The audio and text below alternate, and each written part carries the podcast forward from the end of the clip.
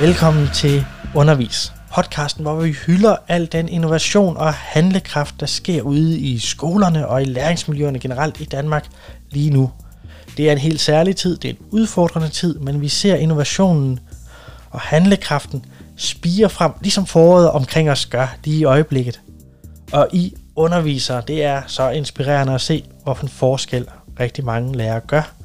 Kære lytter, tusind tak for det. Dag, der tager vi plads på sofaen sammen med Josefine Jack Ejby, en af de skønne undervisere fra Sofaskolen. Og det gør vi, fordi de i den næste uges tid sætter fokus på programmering og på designprocesser, og det her med at få eleverne til at arbejde kreativt og skabende sammen. Det synes vi er et rigtig, rigtig skønt projekt, og det vil vi rigtig gerne dykke lidt mere ned i sammen med Josefine i denne udsendelse. Inden da vil jeg lige sige, at denne udsendelse er produceret i samarbejde med Kom2IG og Kompas. Jeg er din vært, Jakob Esben Hansen, og nu giver vi ordet til Josefine Jack Ejby. Hej Josefine. Hallo. Hallo, hallo. Tusind tak, fordi du var med i dag, Josefine. De fleste de kender dig jo som en af de skønne lærere der fra Sofaskolen, hvor man har set dig på skærmen de sidste mange uger. Okay. Og så har du jo så er du også øh, underviser og, og konsulent her i, i undervisningsverdenen. Ja, det er rigtigt. Men vil du fortælle lidt mere om dig selv, udover lige det, og at man nu kender dig fra Sofaskolen? Ja, jamen, øh, jeg hedder Josefine Jack Ejby, og jeg har en blog, der hedder Edu21, som jo har fået sit navn efter, at jeg arbejder meget med læring, altså education, i det 21. århundrede. Ja. Øh, den startede jeg for 7-8 år siden, fordi mit hoved ligesom var fyldt af idéer omkring, hvordan man laver en skole, som er sjov at gå i, og som måske er lidt mere fremtidssikret. Så der er, kredser meget om innovation og digital kreativitet og, øh, hvad skal man sige, læring, som er lidt bredere end at lave side 27 i opgavebogen. Ja, og, øh, og nu er vi jo ved at være 20 procent inde i, i det 21. århundrede, og så er vi pludselig blevet ramt af, af den her pandemi også, som jo virkelig er en form for disruption i uddannelsesverdenen, vi jo aldrig har set mm. mage til i, i nyere mm. tid, mm. som sikkert kommer til at forandre rigtig meget. Mm. Men noget af det her med det 21. århundredes kompetencer, er jo noget, de skal have fat i i sofaskolen i næste uge. Øhm, og det kunne jeg rigtig godt tænke mig at høre lidt mere om, hvad der skal ske her i uge 18 i sofaskolen. Jamen det er jeg også virkelig spændt på. Øhm, der er jo mange, der taler om øh, det, man ikke kan, når man underviser online. Og, øhm, og det har vi sat os for at udfordre lidt, fordi vi kan jo se, eleverne får ret mange træningsopgaver. Mm. Så der er ret mange links til opgaver, de skal udfylde. Og så kunne vi godt tænke os at undersøge, om man egentlig kan have emneuge og kan have tværfaglige uger øh, online. Og det, og det tror vi jo, man kan. Mm. Så i næste uge i Sofaskolen, der skal vi arbejde tværfagligt med håndværk og design og matematik. Så vi skal arbejde med designprocesser, innovationsprocesser og kodning. Okay. Ja. ja, og det er sammen med en dansk IT-branche, kunne jeg se også. Og Ja, vi har fået øh, opbakning fra Coding Class, fordi Coding Class er et projekt, som jo kører fysisk ude i klasserne, hvor klasserne får, og det er et fantastisk tilbud, det er gratis, man får besøg af en virksomhed, som præsenterer en udfordring i virksomheden, så får man hjælp af underviserne i Coding Class til at komme i gang med at kode i Scratch. Og så arbejder man altså med en idéfase, øh, og man arbejder med en prototypefase, og man arbejder selvfølgelig med noget, noget afprøvning og nogle forbedringer. Og det er den designproces, vi kommer til at arbejde ud fra i næste uge. Så eleverne skal have noget, noget, nogle værktøjer i Scratch, så skal de have stillet en problemstilling fra en virksomhed, og skal de arbejde med nogle løsninger. Og det, det, det varmer jo mit uh, entreprenørskab og designhjerte. Jeg er jo selv tidligere designer ja, inden det er jo, øh, og det tænker jeg, det er jo lige netop de der kompetencer, som du også snakker om, med det 21. Mm. århundredes kompetencer, den her kreativitet. Og jeg tænker, det bliver mm. virkelig spændende at se, om uh, når man sidder derhjemme, altså jeg vil jo umiddelbart tænke, at det bliver meget sjovere end de der træningsopgaver, uh, at arbejde på den måde uh, igennem en uge.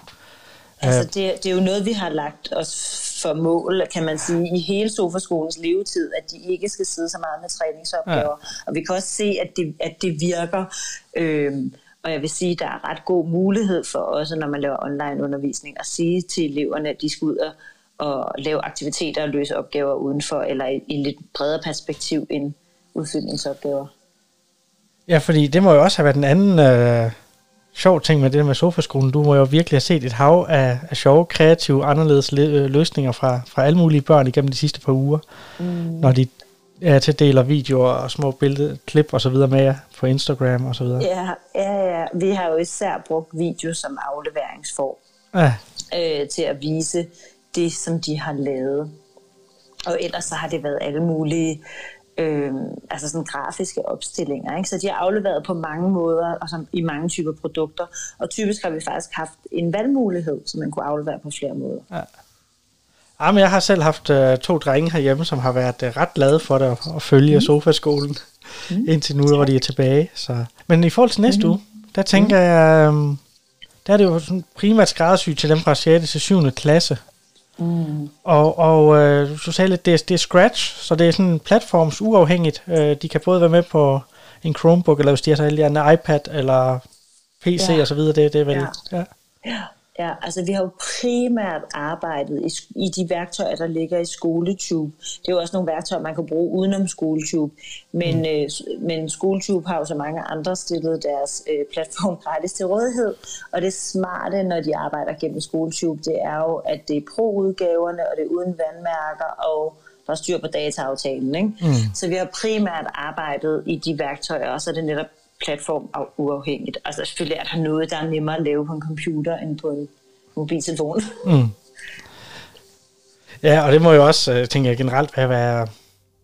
Altså jeg synes i hvert fald, det er vildt interessant at både have snakket med rigtig mange lærere, som måske ikke altid har været super teknologi begejstrede, men, men igennem de her uger jo virkelig har lært noget og flyttet sig også der, i deres holdninger. Men jeg tænker jo også mange mm. børn, der virkelig har haft en stejl læringskurve, hvor det ikke bare pludselig er altså de, de bruger den jo også på nogle helt andre nye måder. Ja. Og så får de muligheden for at, at dykke ned i, hvordan uh, den software og de spil og så videre, de, uh, de elsker at spille og bruge og så videre, det, hvordan det egentlig er kodet. Ja, altså de kommer jo til at få, jamen helt klart, de kommer jo til at få et indblik i, hvordan man laver et simpelt spil, øh, og får en ret enkel forståelse for. Altså noget af det første, som øh, elever tit laver i Scratch, det er jo sådan noget som et labyrintspil, eller sådan noget, øh, hvor der bare falder noget ned, man skal fange. Ikke? Mm. de to typer spil har vi faktisk allerede haft i sofaskolen. Ja. Og der kan de jo ret enkelt se, okay, det er ikke meget, der skal til for at lave et spil. Men øh, sådan den konkrete udfordring og hvilken virksomhed, der kommer ind over osv., der skal man vel have lidt tålmodighed og vente til på tirsdag går ud fra. Ja, altså det bliver jo sådan, at, øh, at, at det er jo fire dage næste uge, fordi vi holder jo 1. maj. så om mandagen, der, der får de indblik i værktøjet. Så mandag, der samler de viden øh, om øh, programmering og om uh, Scratch. Og så tirsdag, der får de præsenteret øh, virks, tre missioner fra tre forskellige øh, virksomheder, der præsenterer dem. Og så arbejder de med innovationsprocesserne der, og så arbejder de jo videre onsdag på deres løsning.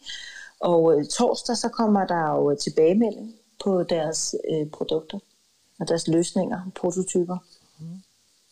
Mm. Og så øh, var det først noget med, at 1. maj, så var der lidt øh, vel naturlig fokus på det med at holde de gode taler og sådan nogle ting også. 1. maj bliver 1. maj dag, ja, så ja. der kommer fokus på, hvorfor har vi egentlig 1. maj.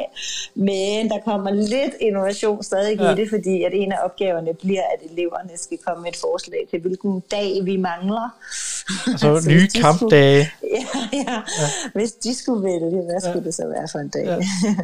Og jeg synes lige i øjeblikket, så kunne man måske foreslå, at uh, en kampdag for sundhedspersonale og for lærere og for andre, der sådan virkelig gør forskel. ja.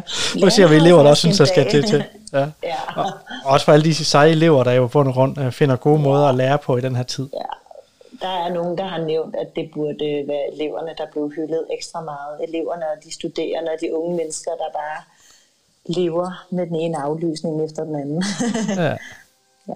Men jeg synes jo også, det er spændende at se, hvordan... Øh, hele situationen tvinger os lidt til at genoverveje vores værdier, og hvad der egentlig er vigtigt i uddannelsessystemet. Også det der med at tage mm. stilling til, jamen, hvor vigtigt er nogle af de her test og prøver og mm. karakterer i forhold til elevernes velbefindende. Mm. Og også det, at man begynder at anerkende, jamen, de lærer jo også, når de han har sat lejre og udforsker ja. osv., at, at læring jo ikke kun finder sted i skolen. Det har vi ligesom, som om vi har glemt det, godt, men det er en anledning til at genopdage, at åh ja, vi mennesker, vi er jo sådan set fra naturens hånd programmeret til at, at lære og suge til os. Ja, altså man kan jo sige, der er jo, der er jo faktisk en større og større håndfuld børn, der bliver undskulet eller går i skole derhjemme. Mm. Og vi kan jo se lige meget, at det kan man jo også se på sine børn i en weekend, altså lige meget hvad man gør, så vil de finde noget at lære. Der er bare ret stor forskel på det, man selv kaster sig over, mm. øh, og så det, man bliver øh, sat til. Ja. Og der er ingen tvivl om, at vi prøver, ligesom i sofaskolen, og jeg selv generelt i min undervisning, at prøve at komme så tæt op af det der, de selv kaster sig over.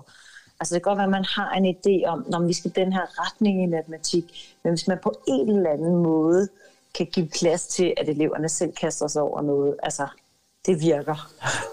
Ej, det, tænker, det er en af de spændende fremtidsperspektiver efter sådan post-corona-tiden, mm. når man går ind i den og siger, mm. hvordan kan man lave en eller anden hybrid mellem den passion og det, de har lyst til at kaste sig over, og så lærernes evne alligevel til at han altså didaktisere tingene og tænke det ind i et forløb. Mm, øh, mm. Fordi det kan jo nogle gange være svært som barn, når man siger, okay, hvordan er det så, jeg hen over to-tre måneder tilegner mig det her. Og det er der, dialogen med lærerne jo kan være, være så værdifuld. Ja, altså man kan jo sige, at jeg har jo sådan et princip for det hele, der gør sig gældende, og det er jo, og det har jo været meget tydeligt for lærerne i den her fase, og det er jo, at når man som lærer står med en elev, og, og skal have eleven til at lære noget og udvikle sig, så er det lidt synd, at mange lærere de tror, at de skal være eksperten. Det vil sige, hvis vi skal arbejde med noveller, så skal læreren, føler nogle lærere, de skal være ekspert i noveller, og de kan ikke gå ind i klassen til eleverne, før de er ekspert i noveller. Og det er jo et ret uheldigt signal at sende til eleverne, fordi mm. det fortæller jo eleverne, ligesom, du kan ikke arbejde med noget, før du er ekspert i det. Og hvordan delen skal man så være rollemodel for eleverne og sige, jamen nu skal vi arbejde med noget, som vi ikke kan endnu, men det kan vi lære. Ja. Så det er en ret stor fordel, og det er, jo, det, har jo, det er der jo mange lærere, der er blevet tvunget til i den her periode, det er at gå ind og arbejde med noget, de ikke er ekspert i. Ikke? De går ind og siger, jeg har aldrig lavet et videoopkald før, lad os se, om vi kan mødes klokken 9 inde i vores øh, klasserum. Ikke? Ja. Så, så det er en, altså alle lærere skal se det her som en kæmpe gave, at nu er man måske blevet lidt trænet i at gå ind til eleverne og sige, jeg ved ikke, hvad det her går ud på, men lad os arbejde med det. Og, og vi håber jo også, at det er det, lærerne gør med, med vores coding class forløb, for eksempel i næste uge i Soverskolen, mm. fordi de kan ikke nå, og de skal ikke nå at blive ekspert i Scratch, men vi skal gå ind sammen med eleverne og sige, lad os se, hvad vi kan få ud af det, eller hvad vi kan lære af det. Ja, jeg synes, det er en, det er en ret skøn opfordring, det der med at huske værdien i, og han har sagt, turde være den der rollemodel, der er transparent omkring, at man også selv hele tiden mm. lærer og udvikler sig, og har en fornøjelse ved at lære at udvikle og, og udvikle ja. sig. Det. Ja, øh, man skal jo hele tiden tænke, hvad får eleverne ud af min rolle nu? Ja. Altså, hvad får de ud af, at jeg er fuldstændig ekspert på et område, og i forhold til, hvad får de ud af at opleve, hvordan man lærer noget? Ikke? Mm. Ja, og jeg har jo selv set det også i mange år med, altså når man har været ude og undervise i, hvordan man kan få film eller forskellige apps i sin undervisning mm. og så videre. Mm. Det der med, at jeg kan, det, det virker så genkendeligt, det der med, at lærere, de vil rigtig gerne være eksperten, fordi de er vant mm. til at være den faglige ekspert. Mm. Og så pludselig kommer nogle teknologier, man ikke er ekspert i, og, man, og det kan virke, være en utryghed i det. Og der ja. tænker jeg, det er så fint, at du minder, minder os om, at der er en stor værdi i det der med egentlig at kunne modulere over for eleverne og sige, jamen, så jeg lærer også, og vi kommer til at lære livet igennem. Det er ikke bare noget, der foregår i skolen, det, det, er, det er livslang læring for jer også. Ja, det har, det har nærmest ikke bare en stor værdi. Jeg vil nærmest sige, at det sådan er forudsætningen. Ikke? Ja. Øh, men, men underligt nok, så har vi jo, eller ikke underligt nok, naturligt nok med, med den historie, vi har, så har vi jo en kultur, der hedder, at skolelæreren er den, der ved det hele mm. og giver det til eleverne. Ikke? mm. Tankpasseren der, ja. ja. Øh, Josefine, du har jo også... Øh, lidt ligesom som også været ret optaget af det her med, øh, kan jeg se på de sociale medier videre, ikke så meget at snakke om fjernundervisning, men om, mm. om nærundervisning mm. og omdøbe det. Og det synes jeg er jo ret, øh, ret smukt at, at sige, hvordan kan vi få den her nærhed ind i den her digitale ja. undervisning, der er i øjeblikket? Ja. Jamen det kom så faktisk af, at nogle af de eksempler, jeg så fra lærerne, og i øvrigt også kender fra mm. meget min egen undervisning, altså der kan jeg jo på nogle punkter føle, at undervisningen bliver mere nær online. Øhm, og på mange punkter gør den selvfølgelig ikke, øh, fordi man ikke er fysisk til stede. Men det, der sker, når mange lærere underviser online, nogle af de rigtig modige, det er jo for det første sidder de hjemme i deres eget hjem. Mm. Og det skaber altså automatisk en nærhed og sådan en større personlighed, ikke? fordi eleverne ser deres lærer side i deres ja. eget hjem. Ja. Og så er der mange lærere, hvis de tør bruge sig selv lidt, og, og så bruger de også nogle, så har de nogle remedier derhjemme. De har måske datterens Lego eller et eller andet. Ikke? Så ser man også lærere, der hiver sådan et eller andet ind til at forklare noget, ikke? ude i garagen eller inde ja. på datterens værelse eller sådan noget. Så jeg synes faktisk, at der kommer ret meget nærhed og personlighed ind i det, hvis man tør sætte sig selv lidt i spil. Eller også så står man måske ude i køkkenet og tømmer opvaskemaskinen og forklarer tyske verber. Ikke? Ja. så så jeg, jeg, jeg, der er helt klart en mulighed for at lave noget. Ja, jeg så sådan et skønt eksempel også med en lærer, der havde lagt ud, hvordan hun altså, siger godmorgen til dem, og går ud til hendes høns i haven og tæller æggene og laver matematik med æggene og så videre. Yeah. Hvor jeg tænker, det, det er jo lige netop det der med, at, at, at hvor man tænker, det, man kan få lov til at vise nogle lag af sig selv, som kan være meget svære, når man er i klasserummet. Ja, uh, ja. lige præcis. Og så øhm. omvendt det også for børnene et eller andet sted, at man kigger jo pludselig også ind i deres børne- eller ungdomsværelser, eller... Ja. Uh, ja. Hvad den kompleksitet, det indbærer nogle, nogle gange sikkert også, men... Uh,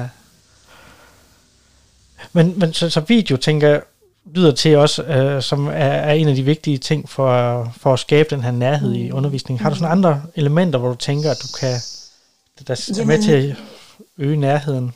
Ja, jamen bestemt. Altså det jeg, det, jeg minder lærer om, det er, at det er de samme ting, der virker online, som virker i klasserummet. Mm. Det er det første, man skal vide. Altså hvis man, hvis man forstår det, så ved man faktisk, hvad man skal gøre. Fordi man ved jo i klasserummet, at det virker, hvis man øh, kigger eleverne i øjnene og siger godmorgen til dem. Ikke? Og når man så sidder der derhjemme, så kigger man ind i kameraet, ikke? og så siger ja. man godmorgen til dem. Øhm, og det virker, altså alle online communities har den samme, mm, altså har det samme, der gør sig gældende for, at det er en succes. Mm. Så om man er en, som voksen kender man det måske, hvis man er i en Facebook-gruppe, og der er nogen, der skriver, hej, hvordan går det, og velkommen til, og fedt Josefine, du er her, og, så, og du har noget at bidrage med, jamen så får jeg jo lyst til at skrive noget. Mm. Altså det er fuldstændig det samme i det fysiske rum, at hvis der er nogen, der sådan ser en og imødekommer en, og giver plads til en, og siger velkommen til at sætte dig ned, og vi har set dig, så har man lyst til at være der. Så, så det er det første, jeg vil sige. Øhm, og så, hvordan gør man det som? Jamen, gør det, man gør det jo på nogle af de samme måder, med at man siger godmorgen til dem, og man siger hej. Det er jo ikke altid, når man mødes med en klasse, at det er flere vejs. Det er jo ikke altid, at alle 28 elever, de kommer til at sige noget eller svare, fordi mm. det bliver meget langt videokald. Ikke? Men så nogle gange er det jo læreren, der siger noget. Og der har faktisk haft en anden ting, jeg har sagt til mange lærere, som de er blevet lidt overrasket over. Det var især de to første uger, der var der nogle lærere, der tænkte, jamen det gør ikke en forskel, hvis jeg laver en video. Ja. Det er en kæmpe forskel, også hvis man bare optager 30 sekunders video, hvor man siger, hej 6. B, hvordan har jeg det, jeg tænker på jer, og så lægger den ud. Øh, altså eleverne savner jo deres lærer. ja. Øhm, så det er jo også en måde at lave, lave nærundervisning på, at lave relationer på, fællesskab. Det er bare det der med, at man, man viser sig og sender lige en hilsen. Ja, ja, så det behøver ikke engang være det der synkron øh, videomøde. Det kan også være de små øh, instruktionsvideoer, eller de små personlige beskeder i, i videoform. Bestemt. Ja. Altså mange af de der, de der øh, videoer, som du siger for eksempel, hvor de lukker høns ud, eller ja. tømmer opvaskemaskinen, eller sådan noget, det er jo optaget videoer, ja. hvor det måske lige er fem, seks klip, ja. der er sat sammen. Altså, det betyder rigtig meget for, for eleverne. Det gør det. Øh, og selvfølgelig kan live-videoen jo også noget andet, fordi der er man der jo på samme tid. Ja. Og hvis det er optaget videoer, så kan det også give fællesskab, at man har et fast tidspunkt, de kommer ud på. Ja. Eller at man ser dem sammen. Altså det kan vi jo også se, at hvis man ser en optaget video på samme tid alle sammen, der er jo nogen, de laver Netflix-hygge, ikke? så ja. ser de en film på samme tidspunkt. Det skaber også fællesskab, at man ved, om de andre sidder og så ser det. Ja. ja noget, som jeg synes også er enormt spændende. Det, det, det, det, det er også det med at prøve at skabe bedre rammer for han, altså relationerne eleverne imellem mm. også, ja, hvor man tænker, det der gruppearbejde, eller det der med at huske at være en del af, af læringsfællesskabet, det kan nogle gange være, være udfordrende den her tid, fordi vi har meget fokus på, hvordan kan vi facilitere mm. lærer-elev-forholdet, og, og tør man have nogle Zoom-rum, der er åbne, uden at de er overvåget af en lærer, eller hvad det nu kan være. Mm. Men jeg tænker, det der med, at mange elever må også virkelig savne det der med at, at lave noget sammen, eller måske også have en større grad af føle en forpligtelse om at få det lidt lavt, fordi man ved, at en af ens kammerater skal, skal så bruge det for at komme videre i deres proces mm. og sådan nogle ting. Ja, altså jeg vil også klart, altså man skal jo tænke, at eleverne er meget, meget bedre til at være i kontakt med hinanden sådan på et generelt basis, mm.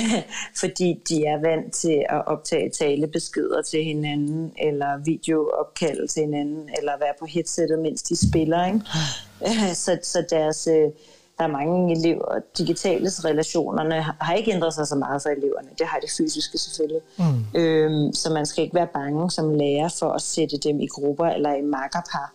Det man måske netop skal være opmærksom på som lærer, det er at sørge for, at dem, der ikke øh, normalt taler med så mange, øh, også er en makkerpar. Ikke? Ja. Altså, dem, der er rigtig gode venner, de skal nok sørge for at ringe og skrive sammen, men hvad med dem, der er sådan lige udkanten af klassens sociale liv? Ja. Ikke? Altså, så det er en rigtig god idé at lave makkerpar eller grupper, som er på tværs af vennegrupperne i klassen. Og så er det en rigtig god idé, at de skifter tit så det er sådan rigtig dynamisk. Når, I dag skal I tre ringe til hinanden, og i dag er I fem sammen, og i dag er I to og to. Eller, så man hele tiden har den der dynamik, hvor de er i kontakt med hinanden. Ja, ja det er jo noget, man stadig kan med de elever, der bliver undervist digitalt, hvor, hvor dem, der er kommet tilbage, de skal jo pludselig bare hele tiden gå sammen med de samme. så det må man jo udnytte den fordel i det digitale for de ældre elever. ja, og så kan man sige, at dem, der er tilbage, de kan jo selvfølgelig lave videoopkald. Det kan jo være ret skægt. Og mange har klassen delt de to lokaler. Ikke? Ja. Det kunne være ret skægt, at de to halvdele skypede til hinanden. Ikke? Ja. Altså i løbet af skoledagen. Hvordan ja. går det derinde hos jer? Ikke? Øh, ja. Og så kunne man få noget sænke slagskib, eller sådan nogle af de der spil, der ligesom, ja, ja, ja få det ind i lokalerne. Det kunne være ret skønt.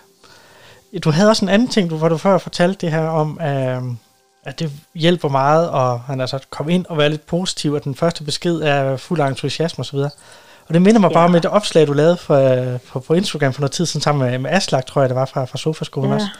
Men ja. det der ved, at vi skal huske i den her tid, at øh, det er ikke kun coronaen, der smitter, det gør glæde også. Yeah. Det synes jeg var så smukt.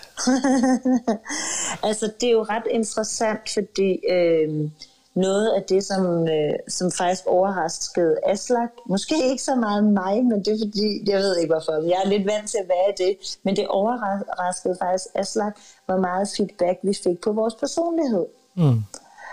Og øh, vi har jo også elever, som har kaldt os øh, deres lærere, eller deres ekstra lærer eller sådan noget. De har jo deres egen lærer, dem skal vi virkelig ikke glemme.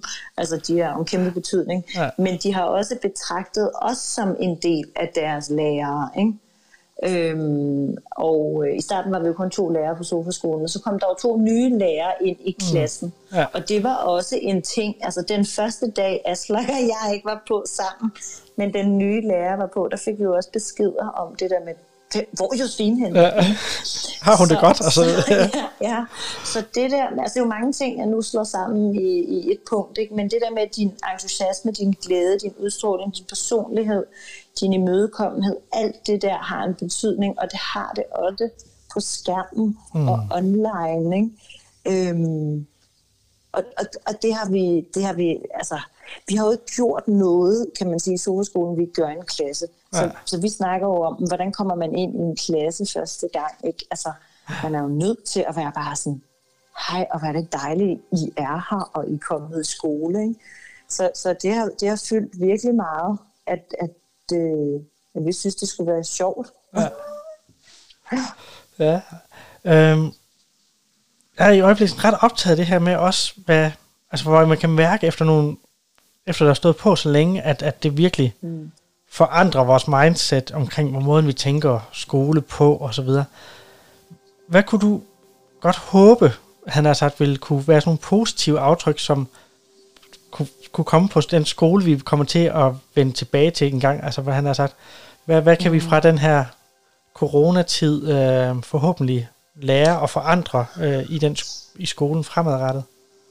Altså, jeg tror, jeg har sådan to, lige når jeg sidder og tænker nu, så har jeg sådan to overordnede punkter. Det ene, det punkt, det, det er det mest øh, måske kedelige punkt.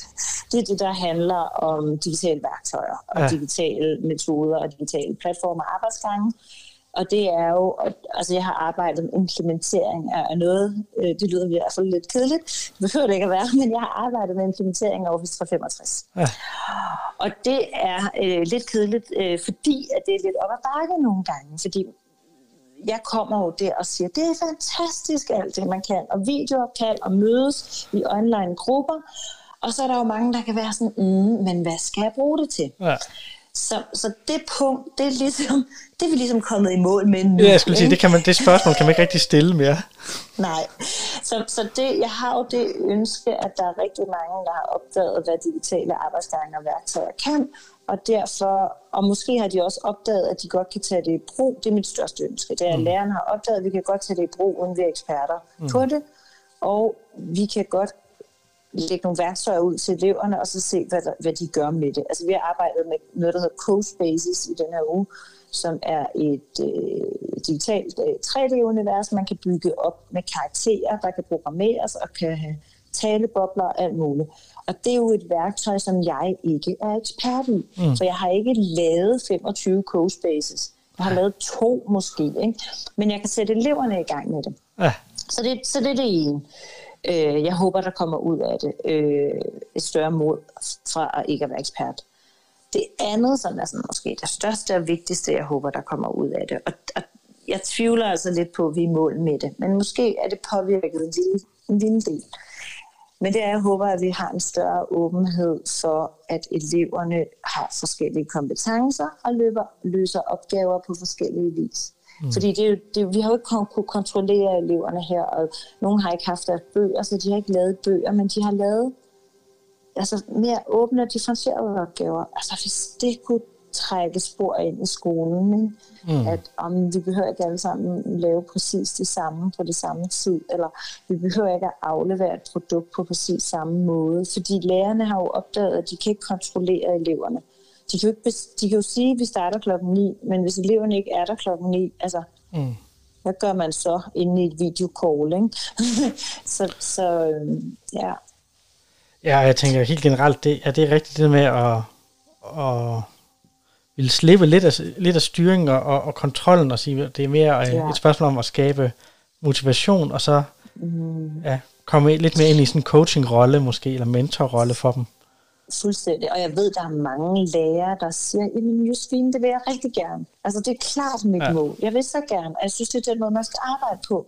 Men ja. jeg står jo her med national test, de skal svare på om et halvt år. Ja. Så det tør jeg ikke. Eller de skal tage afgangseksamen, og til afgangseksamen skal de svare på samme type opgave alle sammen. Ikke? Ja. Så øh, jeg ved godt, det er en del af større regnskab. ja. Men det kan jo også være, at... Øh sådan uddannelsespolitisk, at det her sætter nogle tanker i gang omkring at sige, hvad er det egentlig for en verden, vores børn kommer til at vokse op i? Fordi jeg tænker, sådan den der post-virus øh, samfund, vi kommer til at være i, der kommer til at vente nogle meget store opgaver i forhold til bæredygtighed og så videre. Man siger, den, den udfordring, verden står i nu, den er jo stor og enorm, mm. men det er jo ikke den, den største, der kommer til at vente vores elever deres levetid. Så så de får jo brug for Nej. at styrke deres kreativitet, og for at styrke deres samarbejdsevner og deres internationale ja, udblik og, og, og samarbejdsrelationer osv. Så, mm. så det må man da håbe, at skolen også fremadrettet vil, vil gribe og se nogle muligheder i. Ja, måske har man også kunne se i den her periode, øh, altså hvilke nogle kompetencer, der har været i spil. Ja. Det er der jo også talt. Hvem er det, der har klaret sig godt her i krisen? Ikke? Altså, det, det, virkelig dem, der har formået at gå nye veje, eller vende det hele på bøtten, eller holde humøret højt, eller sådan. Der er jo mange egenskaber, der har gjort, at man har klaret det godt, ikke? Ja. Øhm, så det kan sagtens være, at det bringer noget med. Ja.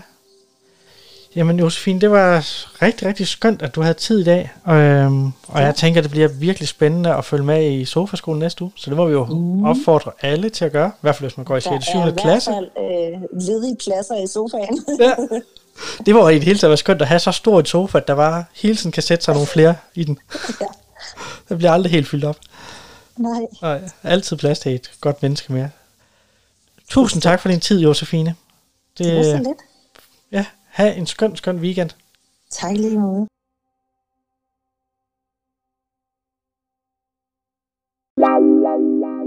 Endnu en gang tusind tak til Josefine.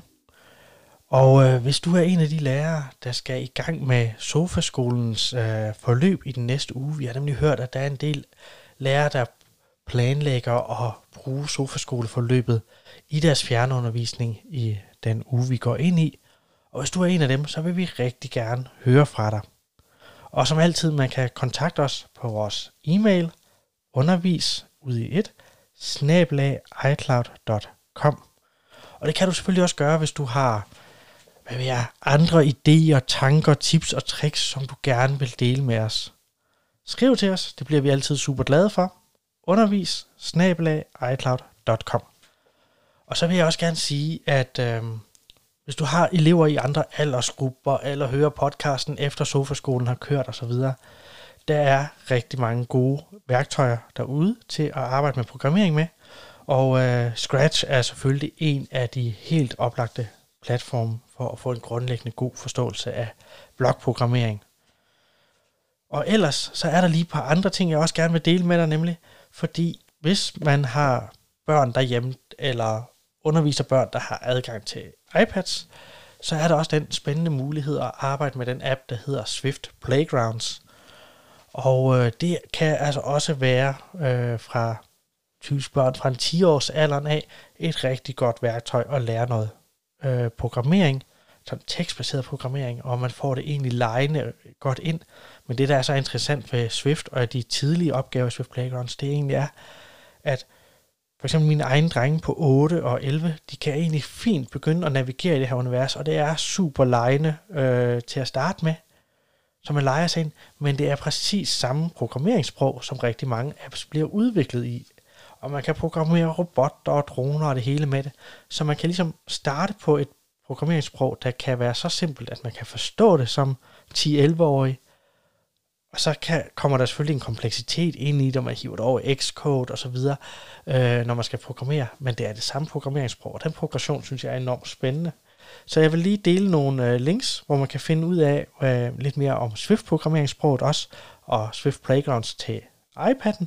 Og senere, hvis man vil lave noget øh, appudvikling, hvis man har med ældre elever at gøre, for eksempel fra alt efter hvor digitalt nysgerrige de er, måske helt ned til 14-årsalderen, men ellers har jeg typisk arbejdet med det med elever fra 16 år og op efter, så er der også nogle app development øh, ressourcer, både på dansk og på engelsk, der kan være øh, rigtig spændende for de her elever.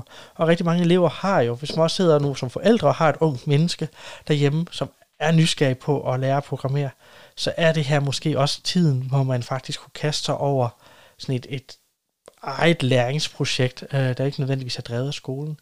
Og der kunne det jo for eksempel være det her med at arbejde med noget appudvikling. Så øh, vi har i hvert fald hårdt brug for kreative og digitalt kyndige mennesker, der ikke er bange for at programmere. Og jeg synes, de her programmeringsressourcer øh, til Swift er virkelig, virkelig et godt sted at starte for, for unge mennesker. Så der vil være et par links til, til de forskellige øh, ressourcer i forhold til alderstrin og så videre i show notesene i denne episode. Tusind tak, fordi du lyttede med. Jeg er din vært, Jacob Esmer Hansen, og podcasten er produceret i samarbejde med Kom2IG, som man altid kan hive fat i, hvis man har et spørgsmål omkring, hvordan man navigerer i denne digitale øh, tid, øh, hvilke platforme og ressourcer man kan bedst anvende i forhold til det eksisterende setup, man har osv. Det ved jeg, at de altid gerne øh, hjælper videre med. Tilbage har jeg bare at sige, det arbejde, du gør, det er så fantastisk vigtigt. Lærer er vores tids meget stille superhelte, men I gør så fantastisk stor en forskel. Måske burde vi alle sammen gå i vores superhelte tøj, og især nu her med fjernundervisning og så videre, så er der måske slet ikke noget til hinder for, at man lige hiver superheltekostymet frem og overrasker eleverne i næste videokonferencemøde, man har med dem under alle omstændigheder have en helt fantastisk uge. Husk, at det arbejde, du gør, er vigtigt. Og hvis du har kunne lide den her episode, husk, del den endelig med kollegerne, så de også kan få glæde af undervis. Vi glæder os til næste udsendelse. Ha' en fantastisk uge.